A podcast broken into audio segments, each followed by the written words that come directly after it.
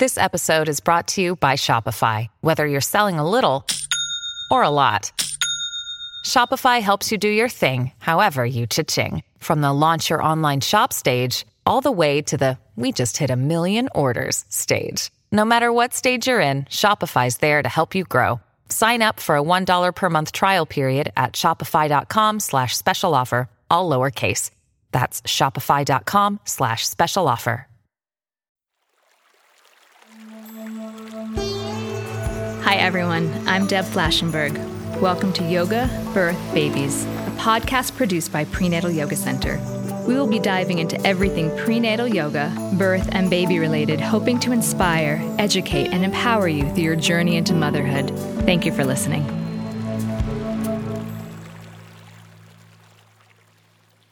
For my yoga teacher friends who are interested in working with the pregnant population, Prenatal Yoga Center offers an 85 hour Yoga Alliance certified program based on our three prong theory of prenatal yoga asana, education, and community. Once a year, we hold our three month immersion program in New York City. For those who cannot attend this training, Caprice and I are now traveling to different locations holding our training at hosting studios where we will spend six days working together, exploring and learning about prenatal yoga. This training consists of more than 50 hours working together, but we also created a whole membership website with more than 20 videos corresponding directly to the manual you will receive. For more information, check out our website at prenatalyogacenter.com.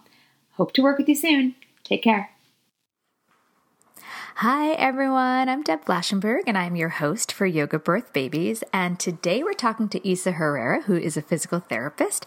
And we're going to talk a lot about social media and what we see on social media. And is it really appropriate for the pregnant body and the postpartum body? And Isa is quite the expert in this field, so she's going to give us some fantastic insight. So let me tell you a little bit more about her. Isa Herrera is a licensed physical therapist and an expert in integrative pelvic floor therapies in the field of women's health. She developed her expertise in diagnosing and treating pelvic pain by helping over 14,000 women at her New York City based healing center, Renew Physical Therapy, since 2005. At her healing center, Isa pioneered the use of integrative modalities like Mayan abdominal massage, low level laser therapy, Reiki, sound healing, and Andean energy techniques with traditional evidence based physical therapy in ways that had never been done. It has since become very mainstream to talk about integrative approaches, and Isa is proud to say she has been there in the trenches long before it was a hot topic. She is also the author of three books about pelvic pain and has lectured nationally on the topic of women's health. After suffering pel- pelvic floor dysfunction herself after the birth of her daughter, Isa has made it her life's mission to help women and men overcome pelvic floor dysfunction and also to educate professionals on the right mix of evidence based and integrative techniques to help patients achieve lifelong health and wellness. Isa, Isa recently launched her new online school, www.pelvicpainrelief.com, which is a state of the art online education portal for patients and professionals seeking accurate integrative information about all things pelvic. Thank you, Isa. Thank you so much for joining me today. I really appreciate this. Thank you so much. I'm so excited to be here today. I know. So I excited to be on the on, on, your podcast. Thank you. I really appreciate it. And I know we've known each other for quite a while, so I'm so excited that I finally kind of we worked our schedules, we whittled it down to find a mutual time. So for even though I read about your bio, I'd love to hear a little more about you. What led you into the specific direction in your field? I think, you know, I always tell everybody that if I had had the most amazing and perfect birth, and if I didn't have my own complications, I probably would have still been working and just treating and doing orthopedics. Mm-hmm. You know, but you know the old adage that says "heal or heal yourself," right? Mm-hmm. And um, many of us in this profession go into it because we ourselves have experienced, you know, some sort of injury or we've been called to it. You know, I've always been called to it. I mean, I knew when I was three years old really that I was going to be a doctor. Yeah, I mean, we have healers in my family, but it was always I always, from that age, I knew that I was going to be in the healing profession. It was nothing like, it, there was nothing else for me to do, you know? Mm-hmm. So I ended up going to medical school, really hated that whole thing, and ended up leaving it. And then wandering around, I don't know, a couple of years trying to find myself. And then doing pre and postnatal um, fitness classes. That's how I started, you know? So I and and so I started organizing these classes. I mean, mind you, this was 20 years ago before anybody was doing it. a long, long time ago. And then I went to the Reebok Club and I was the head trainer there. And then with working with all these women, I realized that I was limited in my um, in my education. So I decided to go back to PT school mm-hmm. to learn how to work with women. And when I get to PT school, there is nothing on it. so that was quite the awakening for me when I realized, oh wow, you know, here I am going to PT school and thinking that I was going to come out of there a women's health physical therapist, you know, and that wasn't the case. You know, I was pregnant at that time in PT school. Mm-hmm. So I always had that direction. And then after I had my baby, of course, you know, I had my own complications and I had to find a way to really heal myself from postpartum um, pelvic pain. And that's how I developed all my different kinds of courses and my and that's how my book came about uh, ending female pain because i wanted women who don't have access to this care. We're very lucky that we live in the tri-state area and in new york. We do have access to wonderful yoga and, and pelvic physical therapy but there are many women in many parts of the world that don't have this.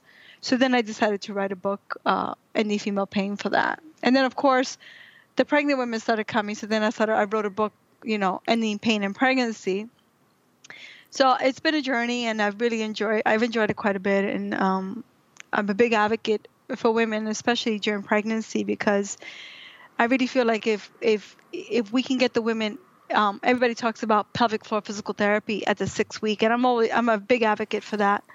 As we know, other countries have that kind of routine care, but I'm a big advocate in getting pregnant women into the right course of exercise and physical therapy during the pregnancy so that we can maybe offset some of these complications that happen later with correct guidance. You said it perfectly. Yeah. And it's so interesting. You're not the only one, myself and others I've talked to, that it's our own kind of bumps in the journey that led us to opening our eyes and to jumping in to help others. Uh, you mentioned that. I know I had as you, I don't know if you remember seeing me at like five weeks oh, postpartum, yeah, and I'm I like, did. I, am a wreck, you know, and know. and that that experience of having a really turbulent postpartum has completely changed how I practice and how I teach, and I know so many other people that are uh, helping women because they had issues themselves. So I find that that interesting that we all have that connection.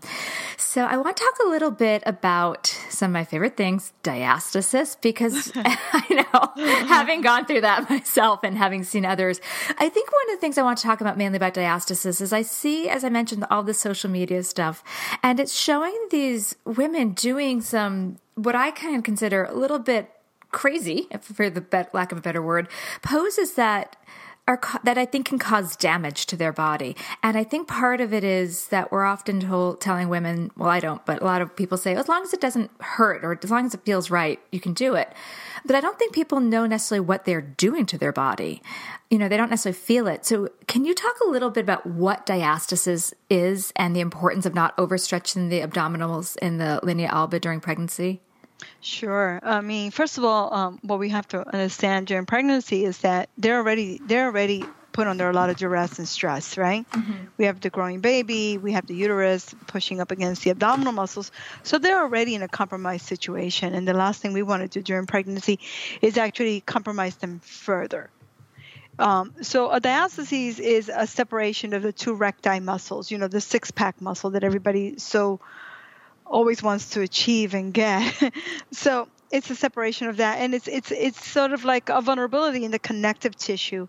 What a lot of people don't understand about the diastasis recti, and maybe they do. So I'm not, you know, I know we have a very wise audience here, is that that fascia and the abdominal fascia are interdigitated with the pelvic floor, right? And also it supports the back muscles and it supports our organs. So when there's a diastasis recti, one of the things that the research shows is that it's been correlated with uh, sexual pain.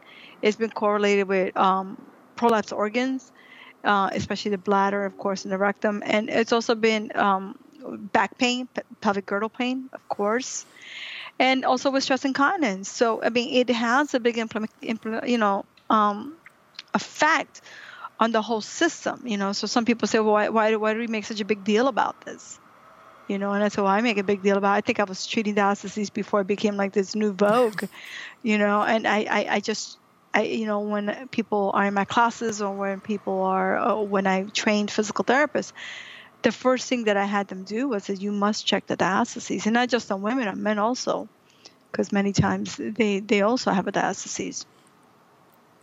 Okay, yeah, so it is more important. I don't think people realize the effects. Like, okay, so my rectus abdominals don't come together, so what? But as you're saying, it really can affect the whole support of the pelvic floor and, and back. Oh, everything, everything. So, what are some of the problems that you see arising from someone not modifying their yoga practice or physical activities when pregnant? I mean, I have to tell you something. I see a lot of, I, I see, you know, first of all, if you're pregnant, go to a prenatal class for the love of God. or for the love of yoga. Let's say for the love of yoga. You know, I mean, I have some patients that come to me and they're pregnant and they're actually, I mean, sometimes we don't believe that we're pregnant or we're super women or we feel that we have to have this sort of like, I can do it all. I can maintain the status quo of my life. But, you know, actually, you really can't. Mm-hmm. You really have to modify your program. And so, you know, I, I see a lot of injuries a, a, lot of different types of injuries coming from people who don't modify their um, their yoga practice and who continue to partake in yoga that's not appropriate for them. So, I mean, I'll see things like uh, pubic symphysis, um, pain, uh, separation of the pubic bone. I'll see something like a pulled groin or um, sometimes a herniated disc. I see a lot of pelvic girdle pain, and and if they're in a regular yoga and you're not modifying it, then they're not stable, and the pelvis is not stable. So then sometimes they'll get pelvic girdle pain or SI joint pain. Yeah, we so, see a lot of SI joint pain in class. We try, and so we modify for it because some of the poses can actually worsen it, and we don't want someone walking out worse, you know, feeling worse than when they came in. That's for sure, and that's why I think if you're pregnant, that's why I send a lot of a lot of my patients to your classes. I really believe that it's really important to respect where we are in the, in the stage of life that we're in, you know? Like, listen, I'm not going to go to Jivamukti. I'll probably end up in an emergency room, you know? well, what about things like what about things like um I know I, and I'm so guilty of this my first pregnancy I did I kind of blame my tough labor and birth because I was one of those women, as much as I knew, I had a really hard time following my own advice. And I kept going to spin class, and I'm convinced that caused a torque in the pelvic floor, which created baby misalignment. So spinning and barre class, and what do you think of those type of things? Do you think as long as they modify, or do you think at some point the woman should steer away from that? What are your thoughts? This is when I, is, you know, it's very funny because today I saw three patients, mm-hmm. and um, on Fridays I try not to see anybody, but you know I was in Brooklyn, and all three patients doing spinning, doing barre, and doing something SLT, which I forgot what it is. It's a whole other new thing that's in business, or um, um, what's the other one that's really CrossFit? Okay. And you know, and I'm like, and she has vaginal pain and pelvic floor muscle dysfunction, and I'm like, well, you know, and she loves it. So I'm trying to talk her out of it, but she she doesn't want to. I said, listen, you need to heal. You need to get the tissues where they need to be. You need to be strong. And then, of course, I'm a firm believer that if you love something, you you should work your body back into it. But this woman was having nothing of it.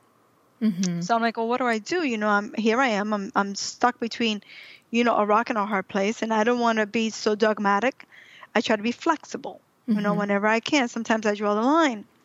And I just explained to her, and I went through the different poses in the class, and I said, "Well, show me what you're doing," you know, and and I hooked up to biofeedback, which I use sometimes, and I said, "Well, look what ha- what's happening to your pelvic floor right now.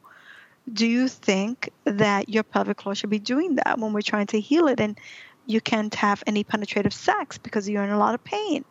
And she also has scar tissue from, you know, uh, a perineal tear, and and so I really try to to say, listen, you know, this is what's actually happening, and I'm, I want to, I want to educate you on this, and then I'm going to leave it up to you. But if I were you, I would take a break, and and I would just rehab my body and do something gentle like yoga, and then come back to barre, and then come back to whatever the the the latest phase is that we need to get into, you know. So I, I think it's appropriate for some people, but not for everybody. And if you are in a state of rehabilitation, then maybe we should rehabilitate the body and meet the body where it's at. You know, there's no point in forcing the body because during the postpartum period we have this whole mind thing that we want to have our bodies back and we want to have the the sleek looking abs and you know and and, and I'm okay with that. I, I say, great, let's do that, but let's do it in a way that makes sense.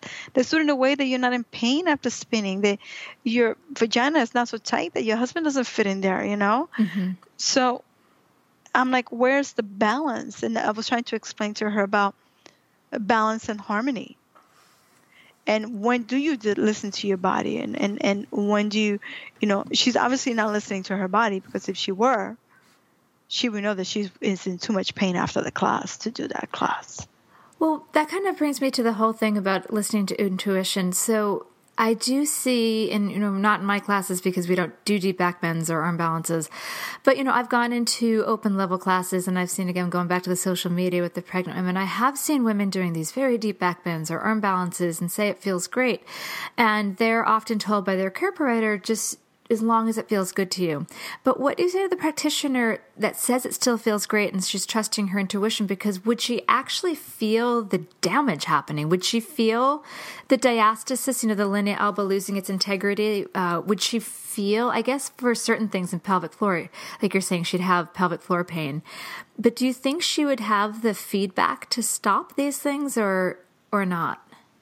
I don't know. I mean, I believe that a tissue that's compromised or has lost its integrity or is injured loses its ability to communicate with you correctly.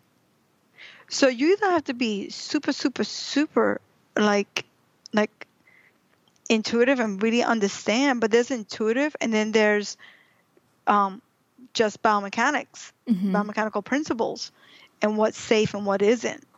So as long as you follow your intuition and at the same time you're coupling it with with what's right, then I'm okay with it. Listen, I have people that come to me and they're, you know, I say, demonstrate your handstand, right? And I'm looking at them and I'm going, hey, I'm going, holy mackerel. I'm like, you know, you don't even have a TA, man. You're collapsing and your parascapulars are a mess and you, and you, you know, I'm like, you can't do that. I said, what are you doing? And they said, but it feels good. I'm like, oh, it's going to feel good but you can't hold the position and you're, you're putting yourself in a situation where you might get injured. So I'm thinking, okay, that's what you want to do. Let me tell you, let me give you these little baby exercises. And I promise that if you do these little baby exercises and you start to sort of build the body, then you can go into those high level poses. Those high level poses are not for everybody. You know, they're certainly not for me. You know, I mean, I've had my issues. I mean, one time I, I was doing a, a, headstanding yoga, right? And and I'm, i use myself as this, okay? And I go in there because in those days, you know, it was all about my ego, my body, my body fat, you know, before I became evolved.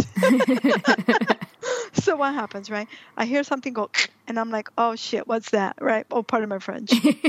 I'm like, what's that? So I go to my orthopedic, who happens to be my friend, right? And I'm like, oh wow, I think I, I did something to my rotator cuff, right? And he goes, no, he said you actually sprained your neck. And I'm like, what? But I was holding the pose right. I was doing everything right, you know, but I wasn't prepared. I didn't have the strength and I didn't have the stamina to do that pose. And I got myself into trouble because I wasn't listening. I was going more with, like, I guess with my ego, mm-hmm. you know? So I learned that lesson the hard way. Our family has grown. Welcome to the world, Hanna, Baby. Introducing a new collection, Hanna Soft, made with Tencel. It's so breathable, with stretchy comfort for all of baby's first moments.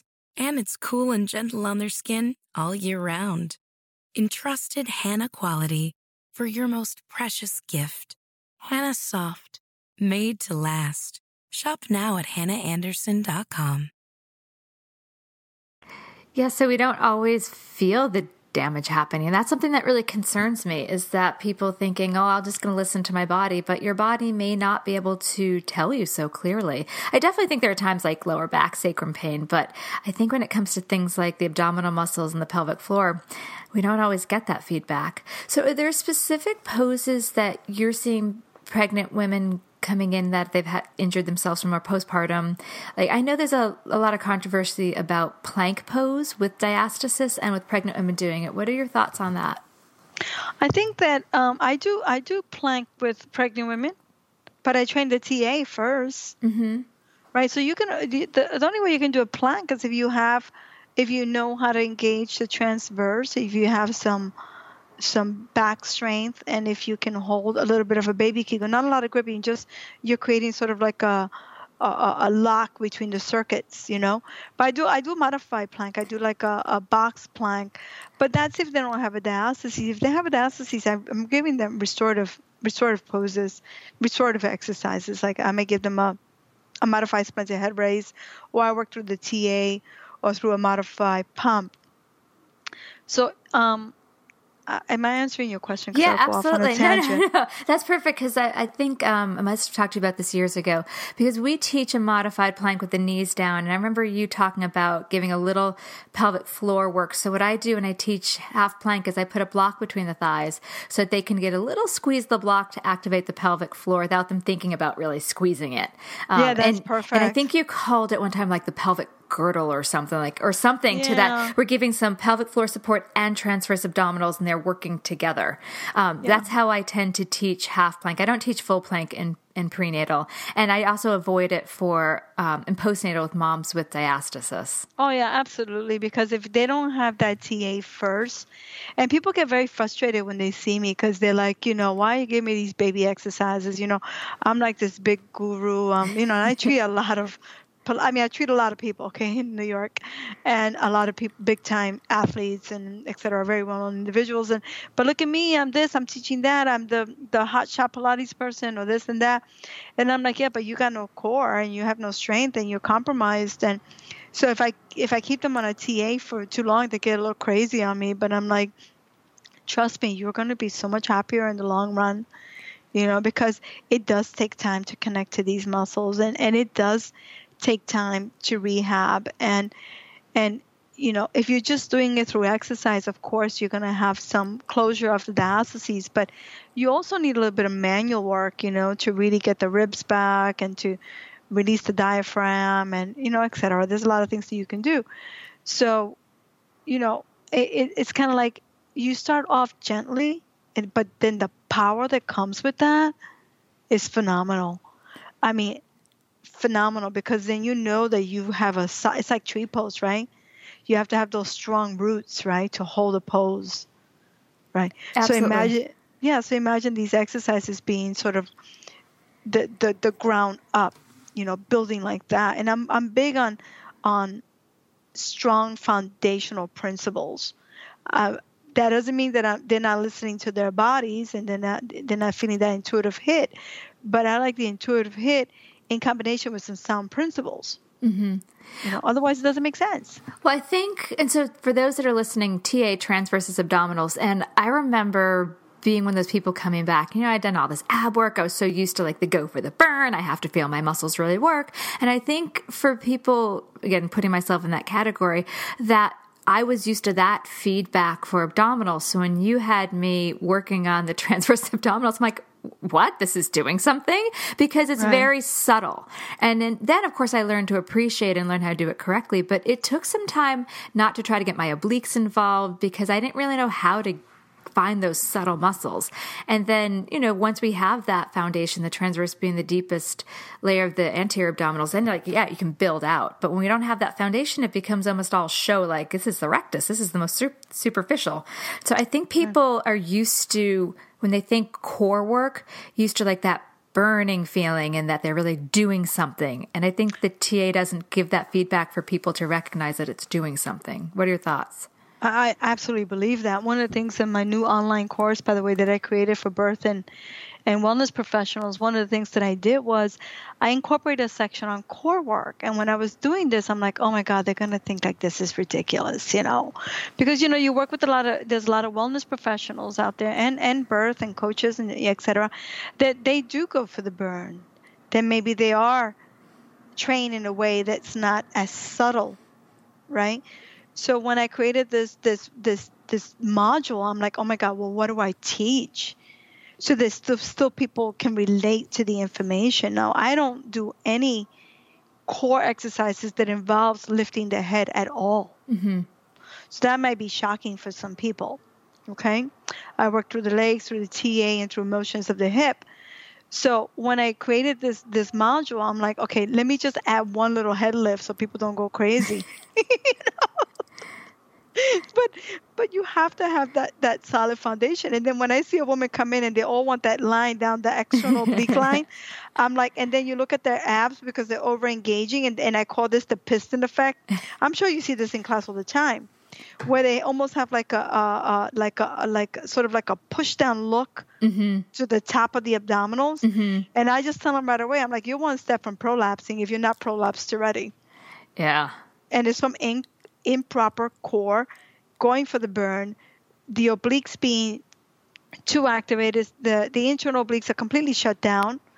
They have no stabilization in the lumbar pelvic hip, hip area, and there's nothing to support the organs or the the the because or the the the, the rectus abdominis in place, mm-hmm. right? Because you need all that to you need the bones to work together too.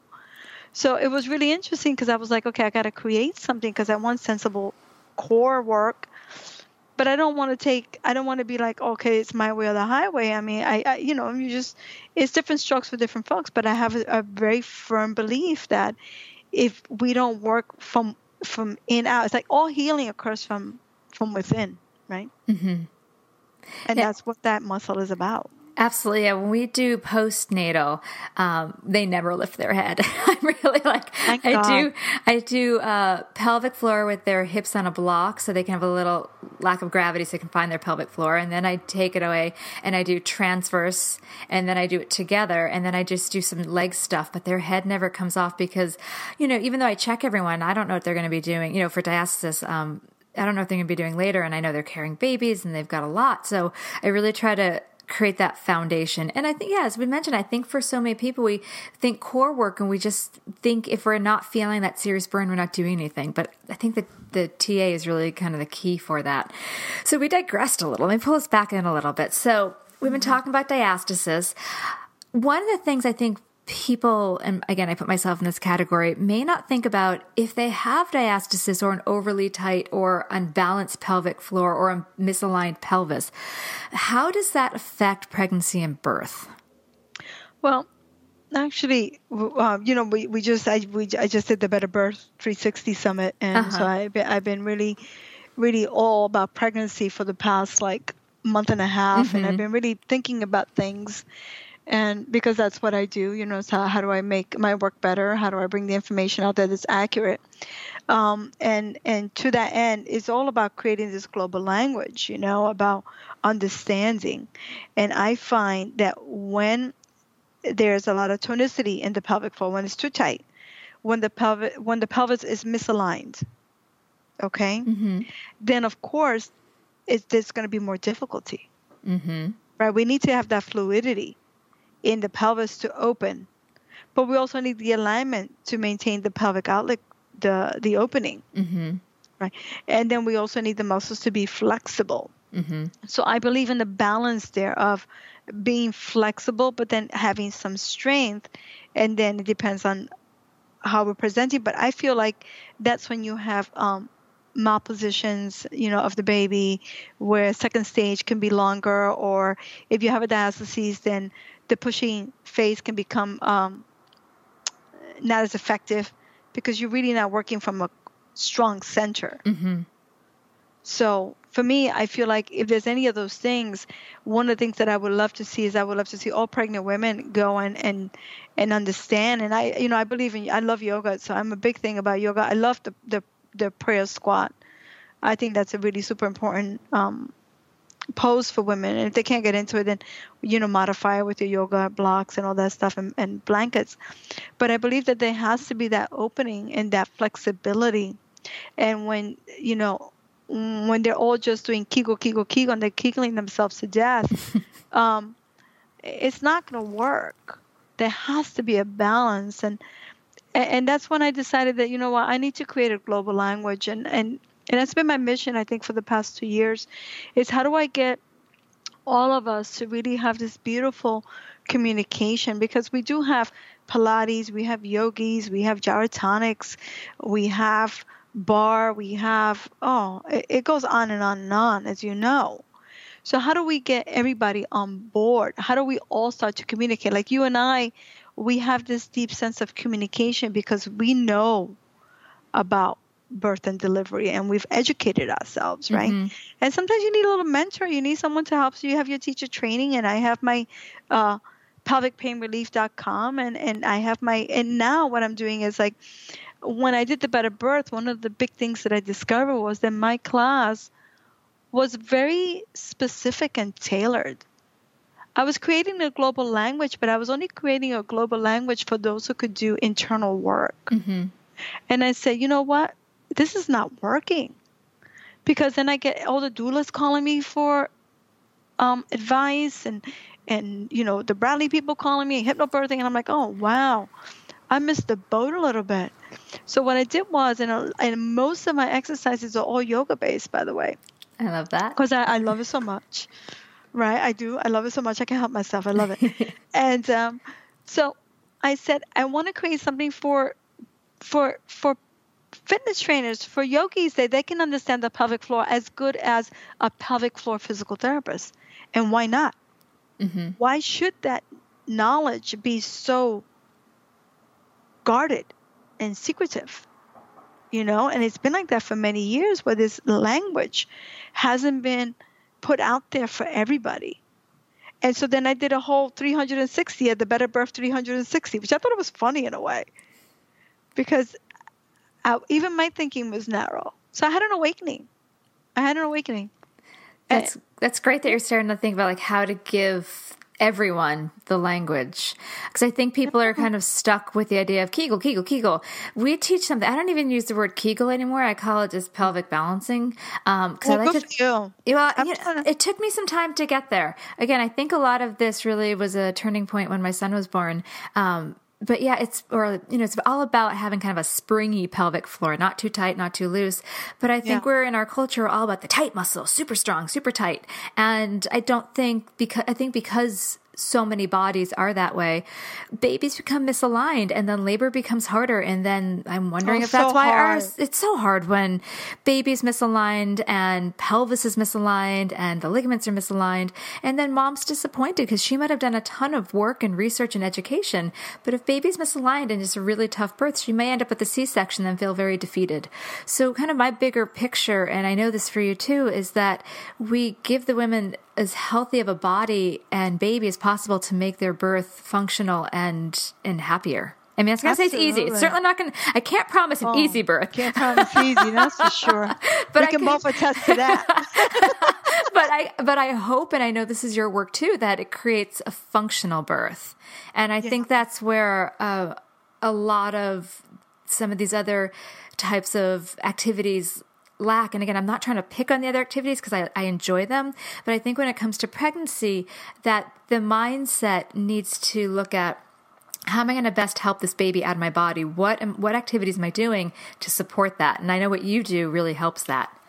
Absolutely. And one of the things that I do, and I'm probably one of the few physical therapists in New York City that does this, is I do a lot of pelvic work in pregnancy. If you know, with, the, I'm under the guidance, of course, I have to be under the guidance of of a physician or a midwife, mm-hmm. and that's okay because I just talk to them, and if it's important for the woman, we do it. You know, mm-hmm. it's because I believe in in that perineal massage. I believe in in the birth squatting. I believe in what I call the reverse Kegel, mm-hmm. right? Mm-hmm. And and and so women are so afraid of being loose in their vaginas because we've had such a a, a mind game play with us you know, about, oh, we have a baby or we're in pregnancy, we're going to be really loose down there.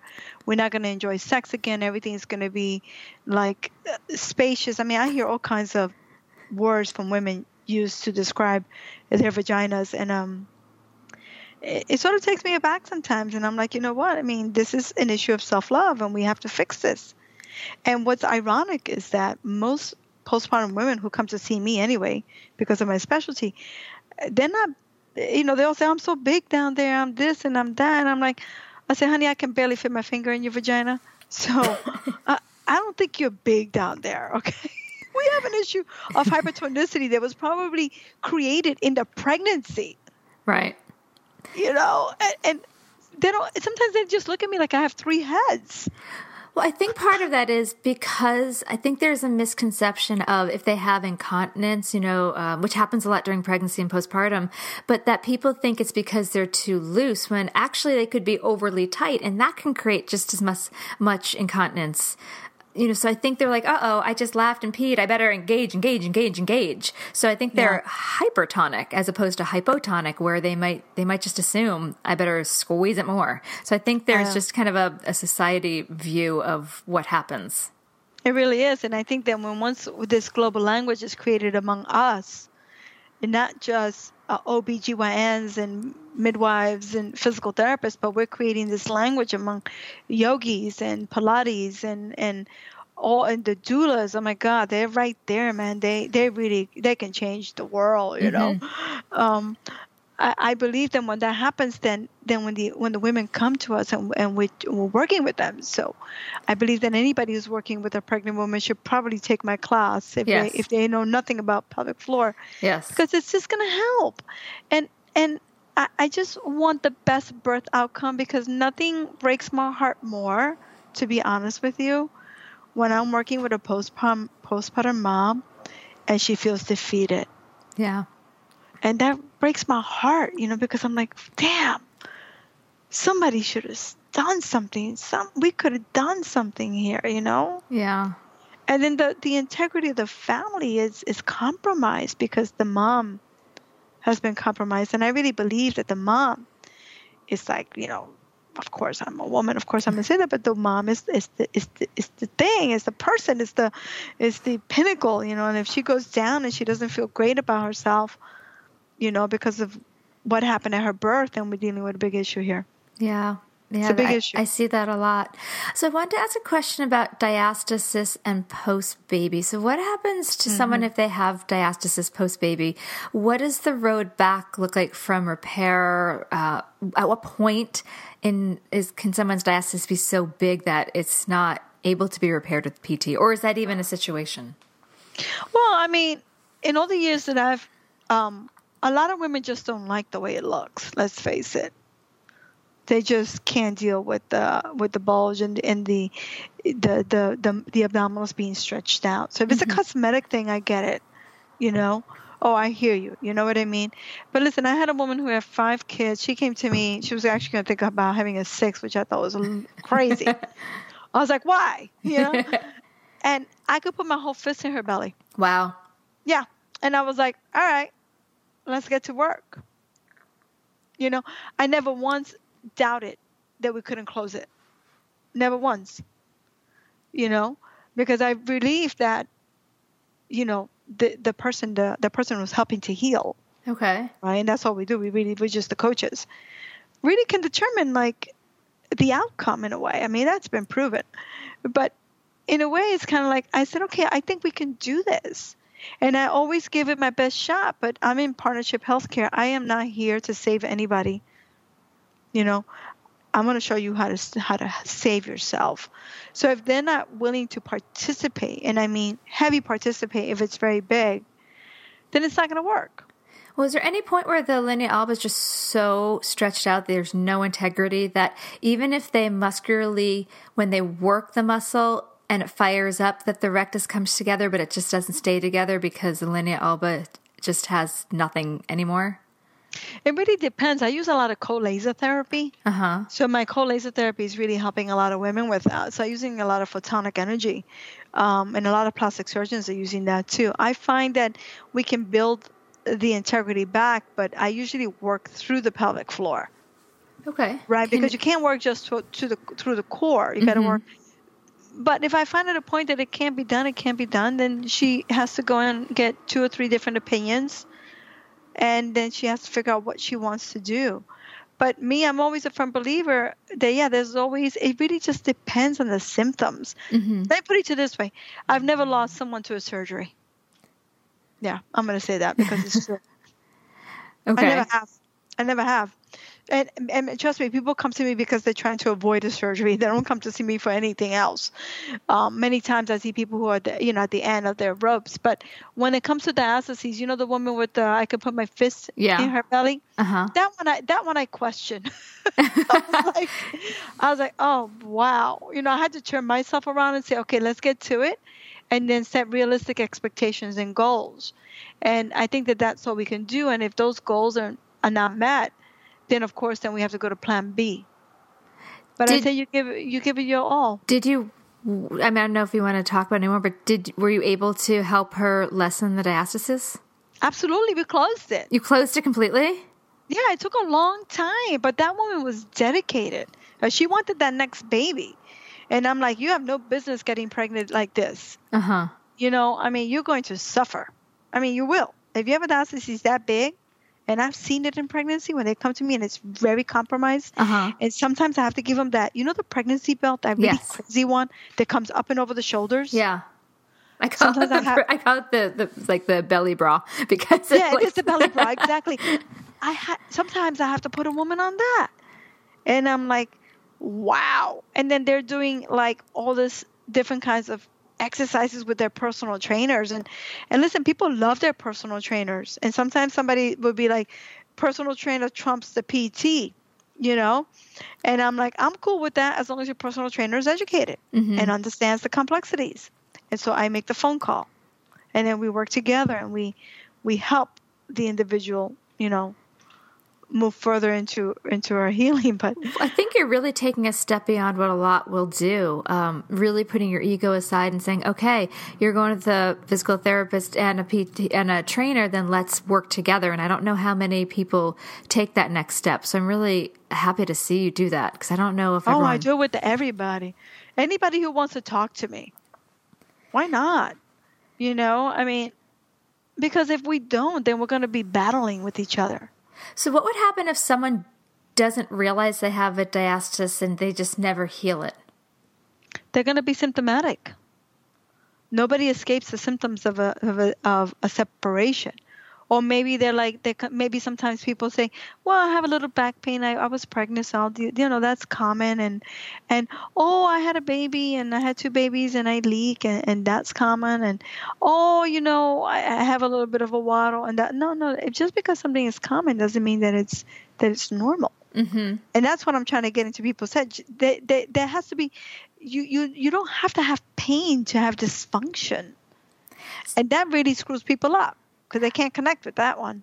You know? I don't know if everyone relates to like um they might think, oh, I had a baby, so this, and I think it's Julie Tupler who calls it the mummy tummy, has this little mummy tummy, doesn't think, oh, you know, maybe that's why I'm having some leaking or some back pain. I don't know if there's a correlation, if people get that. If they if they read the research, they'll know that that's true. True, but I don't know if everyone even understands that that little poochy belly is is a diastasis. They might just think, oh, I never lost the baby weight.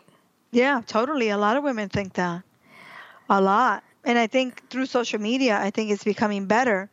And at the same time, like you said before, worse. Mm-hmm. Because there's a lot of people out there who are giving advice. I, you know, I follow certain people on my social media. I'm very active on social media because I'm all about this global language. And just this week, there were three posts that were inaccurate. And I'm like, what do I do about that? Yeah. you know, I don't want to call the person out. I don't believe in doing that in in in public because then it's just like, oh, I'm better than her kind of thing. Mm-hmm. But I do believe that that I can instant message them and say, hey, listen, you know, you know, there's there's this perspective, and and and I'm gonna send you research, and if you wanna learn about it, it'd be great, and I'm willing to talk to you about it. You know, but to see that many posts, it makes me a little bit crazy. Yeah. Like it makes me crazy. And I remember I sent you this picture. It was uh, this woman who was very low bo- body fat, and she was very close to postpartum. I mean, maybe six, eight weeks, and she had a very sculpted uh, post. Uh, baby bod, but it was interesting because here she was showing off. It was basically only her torso and chest and some of her hips, but she had an extremely visible diastasis, and part of it's because she was so uh, like no body fat and very sculpted abs. But you could see probably a good three inches around her navel had this massive gap. And i don't think that like and there was all these uh, comments like you look great. That's so awesome. Congratulations. And i think what's happening is people are thinking like that's fantastic. But don't realize that this woman has a massive gap. And i'm kind of assuming that she probably did some stuff post during pregnancy that might not be so great for her. And yet Oh, here people are applauding her for this body she has now. And, you know, I think that there's, as you're saying, there's not a language or recognition that, um, that's a problem. That massive gap at the belly button. Even the belly button is even slightly pushing forward, which I would wonder if that's perhaps a hernia. Um, Probably a hernia for sure. that's what I was thinking. It looked a little bit like an umbilical hernia. Yeah. But yet there's this again this this admiration for what that body looked like postpartum. So I think there's a I don't know what exactly how to articulate it, but that we're looking at the the surface of it, the aesthetics, but not looking yeah. the aesthetics of it, and not being like, wait a second, let's take a closer look. And is this really good for this woman? Because knowing this woman probably has a hernia and obviously a diastasis, probably having problems. So maybe we shouldn't try to strive for that. That's when I just, it keeps coming up that I just feel we're setting ourselves up for disappointment and failure if we're trying to strive for something that's not necessarily good for us. Absolutely. And the thing is, you know, I have some patients that I treat and they come up to me and they're like, well, as long as I have a flat stomach, that's all I care about. I'm like, are you kidding me? Then we have to go into the education. Mm-hmm. I'm like, listen, you have a diastasis. Is not. I want to get rid of this. Di-. I say, yeah, but you, you have you have other things, you know, that are going on, and it, it makes me crazy because here they are, they have a diastasis, and they think, or they come in because they're leaking, right? And they they say they they say my abs are perfect. I don't want you to touch them. And then I test them, and I'm like, no, your abs are not perfect. They're looking at me like, what?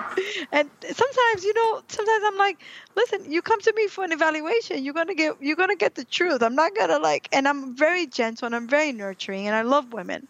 I've dedicated my whole life to women, you know. But sometimes I'm like, oh my god, I said I'm gonna step out the room.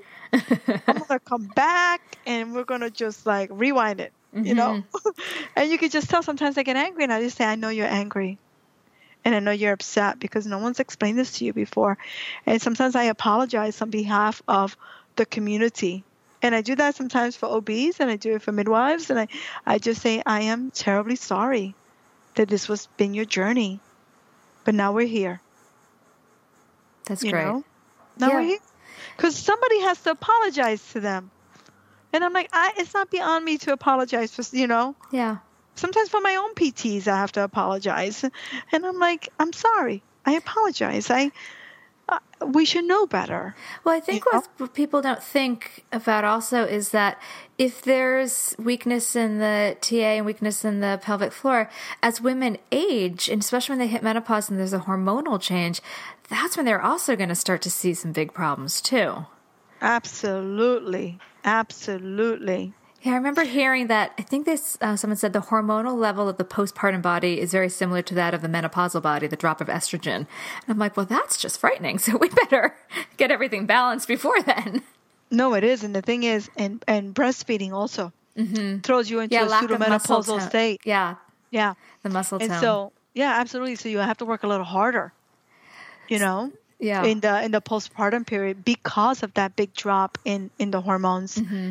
and and sometimes the vagina becomes atrophic like if you're breastfeeding you know and i'm talking about one year two years three years i mean i get patients that are breastfeeding for three four years and they're having vaginal issues and sometimes i'm like you may need a little bit of estrogen Mm-hmm. or something to replenish the tissue because of the the low level of of estrogen. Yeah. of estrogen yeah in the system well, are some women more prone to pelvic floor issues and diastasis than others? Is it like people that are overly flexible or uh, anything they do in their lives, whether it be sitting at a desk and maybe they're hyper hypotonic, or people that are super athletic? I know we've had a lot of um, professional ballerinas come to the studio and they tend to have really, really tight pelvic floors. Are there some women that are more prone to these issues? Absolutely. I think um, pregnant women for sure, but that's the most obvious one. Right. Um, I think one of the things that we don't think about are the are the athletes. I mean, I treat a lot of ballerinas, you know, from from all these different organizations, and they come and they're very tight. Mm-hmm. And I treat a lot of marathon runners. Oh yeah, You know, their and psoas back butt must be super tight. Oh my God! But then they're prolapsing too, and they haven't even had kids yet. Oh. And they're prolapsing, and that's what's crazy. And I have some crazy stats about about athletics because um, I just gave a webinar and I'm doing another webinar that's coming up soon about how to train the pelvic floor, you know, and just a, a, a you know big webinar and then you know to just do the global language thing, and 34% of female athletes have um, in incontinence, and I think another 28 or 25 percent have anal incontinence. Wow, that's because they're so population. hyper. They're so hypertonic. I think they're hypertonic, but at the same time, a lot of people forget that one of the functions of the pelvic floor is stability. Uh huh.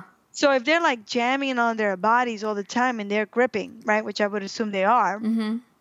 they're so hypertonic that they lose that function mm-hmm. of stability. So they have a higher rate of injury. Mm-hmm. And then this hypertonicity, like you said before, which really hit home, to leak, you don't have to be weak. I know, but I think that's what everyone thinks. They're like, "Oh no, I'm leaking! Squeeze, squeeze, squeeze, squeeze, squeeze." And, and then it throws them to, and then the coaches are telling them to squeeze because they don't know any better. Yeah, you know. And it becomes like this craziness, and it becomes a lifetime of an issue for these young yeah. athletes.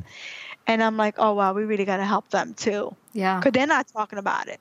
No, they're definitely talking I'm sure they're. I'm sure it's embarrassing. like, yeah, it's very embarrassing, and I would like to see women in mommy's groups just talk about it all the time. We talk a lot about it at PYC. I'm obsessed with it, you know. yeah, that's one of my favorite topics. I'm like, let's talk about your pelvic floor. Yeah. Let's talk about how springy it should be, not overly tight, not overly loose.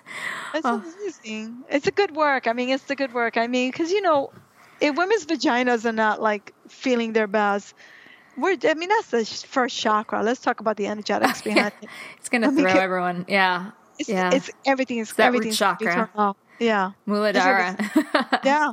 For, for, real, you know? Stability. So, yeah, if we yeah. don't have our stability, then the rest of everything's just thrown off a bit. So, uh, first of all, thank you so much for talking and giving us your incredible wisdom. Where can people find you and what are you working on now? Oh, perfect. Um, well, first of all, I want to tell you thank you because I think that this is a super important topic to cover. And when you asked me to do this thing, I was so happy. So I want to express my gratitude.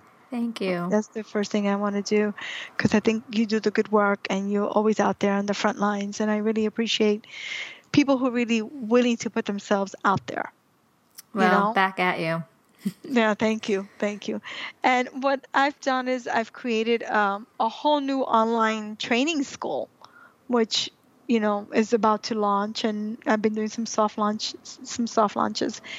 And this um, it's called pelvicpainrelief.com, and I created that because I wanted um, to create a different kind of educational portal for everyone who works with women not just the physical therapists and the midwives and the OBs. There's a track for them. But then, like I said, after I had this awakening, you know, you think you're awake and then something happens and they, you get slapped and you wake up again. Um, I said, I want to create something for the doulas, for the yogas, yogi people. I want to create something for Pilates, for the trainers, anybody who basically is working with a woman and it's all about the pelvic floor. And I do a whole module on pregnancy, a whole module. Oh, I can't wait to see this. I can't wait yeah, to yeah, check it out. Yeah, yeah, I'll, I'll give you, I'll give you uh, dibs into it for sure. and and then I, I talk about dynamic stretching, you know, for the pelvic floor muscles, which is a whole other way. And one of the things that I do for this particular class is because most people, what I realize, cannot go inside the vagina to find out what's going on. Mm-hmm. I was like, okay. So what I did is I created a whole new approach, and I really had to sit there and think about this and like, well, how can I tell what's going on inside without going on inside. Mm-hmm. Right? So then I created this little approach using a lot of yo- different yoga exercises, by the way, to facilitate people understanding how they can do a prescription for a pelvic health program. Or you call it pelvic balancing? Yeah. I love that. For a pelvic balance program. And I said, I hope with this information that more individuals are going to be helped. And the more that all of us are communicating together, the more we can be like this this this light of protection for the women. Yes, and so they can have more functional births and happier postpartum. Oh, absolutely. Yeah. Oh, after after 12 years of doing this, you know, I think I've heard everything, and sometimes I still hear things that shock me, Mm-hmm. and I always feel like, damn, there, there was a way to prevent that. Somebody along the way could have said something, done something, but only if they had known. Yeah. So we can't, you know, this the education out there is not what it should be. So that's a big issue. So that's what I'm doing, and I'm working with that, and and and and just working with the online thing. I really love it because anybody can do it from any place, anywhere, office, home. And for those in the New York area, where can they find you? They can find me at um, Renew Physical Therapy, um, renewpt.com. So I do work there. And they can go see you. And Oh, while they're there, they can go see Randy, Randy Jaffe. Absolutely. and the thing is with that, it's kind of like, I mean, it may be hard to get in, it's true. but you just get yourself on the list. you know? yeah. Yeah, get a little PT, get a little Webster technique. Boom, that baby's going to pop right out. pop, pop right out. And the one thing that I really love about um, doing what I'm doing now is just that I just feel really free in my work. Mm-hmm. You know, because now I have students in my school, and so this information is getting out there. So I'm really, really happy for women all over. I mean, I have students in Ireland and in Saudi Arabia. I have a student. I have a student in Minnesota. I mean, all these different places that really need the work, and I was so excited when I saw that. Oh, good. So that that's my thing. That's what I'm doing now, and I'm really excited about it. And and I'm hoping just to focus on the teaching is what I'm gonna do. I'm not, you know, exactly a spring chicken anymore. There's Well, all this is younger people, younger people that can take over what I do. Well, all this is fantastic. So I'm going to put all this on our show notes. And I wanted to thank you again for taking the time to speak with me. I think what you have to offer is really helpful for the women out there and for the partners to hear to understand what their what their partners are going through. So I want to uh, just wish you adieu and enjoy the rest of your day. Thank, Thank you you so much, much. All right, take care. Namaste. Namaste. Bye. Bye. This has been an episode of Yoga Birth Babies, produced by Prenatal Yoga Center. You can catch us on Facebook, Twitter, Instagram, and Periscope. I'm Deb Flashenberg. Thanks for listening.